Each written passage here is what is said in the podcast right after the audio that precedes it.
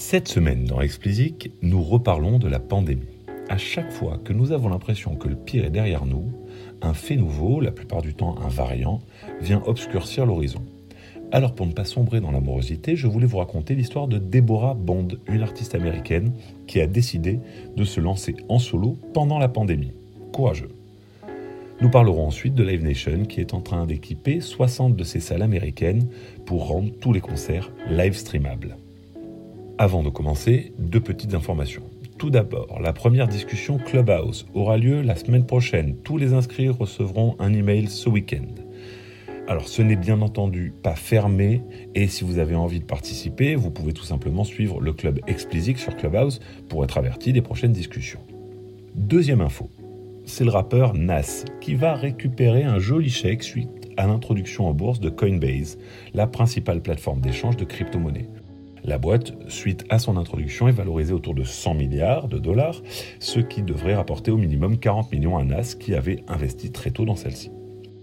Certaines estimations, plus optimistes, prédisent que la somme récupérée par Queensbridge euh, Venture Capital, la boîte d'investissement de Nasir Jones, donc aka NAS, pourrait aller jusqu'à 200 millions de dollars. Pas mal pour quelqu'un qui il y a quelques années était dans une situation financière critique.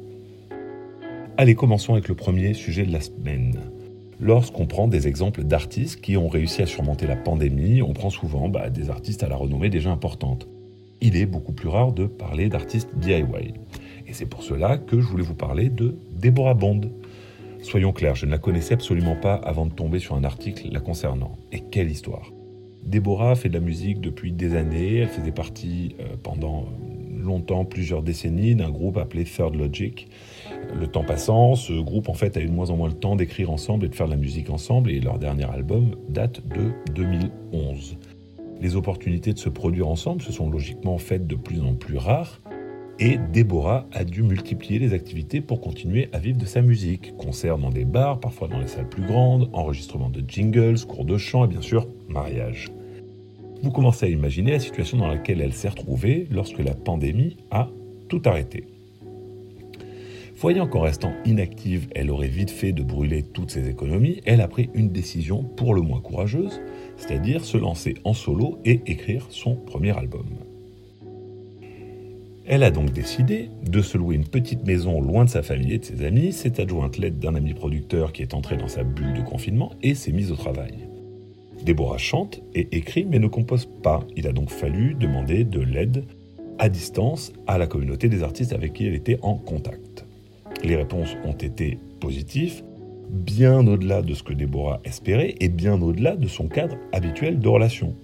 Parce que, au final, sur l'album, des musiciens comme Chelsea Green de Boston, prof au Berklee euh, College of Music, excusez du peu, Nate Smith euh, de Nashville, un batteur deux fois nominé au Grammy, ou encore Gordon Chambers, euh, qui a écrit lui des chansons pour beaucoup d'artistes, et notamment Beyoncé. Donc tous ces artistes ont répondu à l'appel, ce que je pense elle n'espérait pas.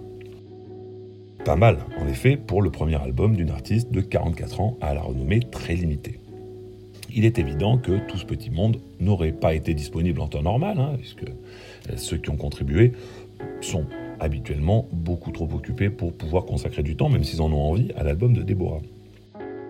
Et c'est ça qui est remarquable dans cette histoire, c'est le temps offert par des professionnels chevronnés pour faire éclore un projet simple et authentique.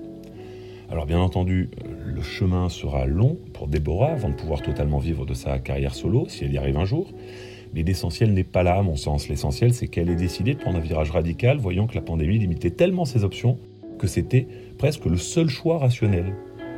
Et finalement, peut-être que ce choix n'est pas si farfelu, puisque nous sommes en train d'en parler ensemble depuis notre France natale, alors que c'est une artiste qui euh, est sur la côte est des États-Unis. Prenez quelques minutes pour aller écouter son album. Si vous avez envie d'écouter du RB, je dirais à l'ancienne, fait par des amoureux de cette musique. Allez, enchaînons avec Live Nation qui a annoncé vouloir équiper plus de 60 salles américaines de moyens de live stream. Alors, Live Nation a pris une participation majoritaire dans VIP en janvier de cette année. Euh, VIP, c'est une start-up de live stream accessible après achat de tickets. Depuis cette acquisition, Live Nation a décidé d'équiper plus de 60 salles de cette technologie et de les optimiser pour ce type de captation. L'idée est simple, permettre aux artistes qui le souhaitent de pouvoir live leurs performances dans le monde entier en appuyant juste sur un bouton. Ainsi, ils peuvent créer un événement mondial à partir de ce qui était local à la base.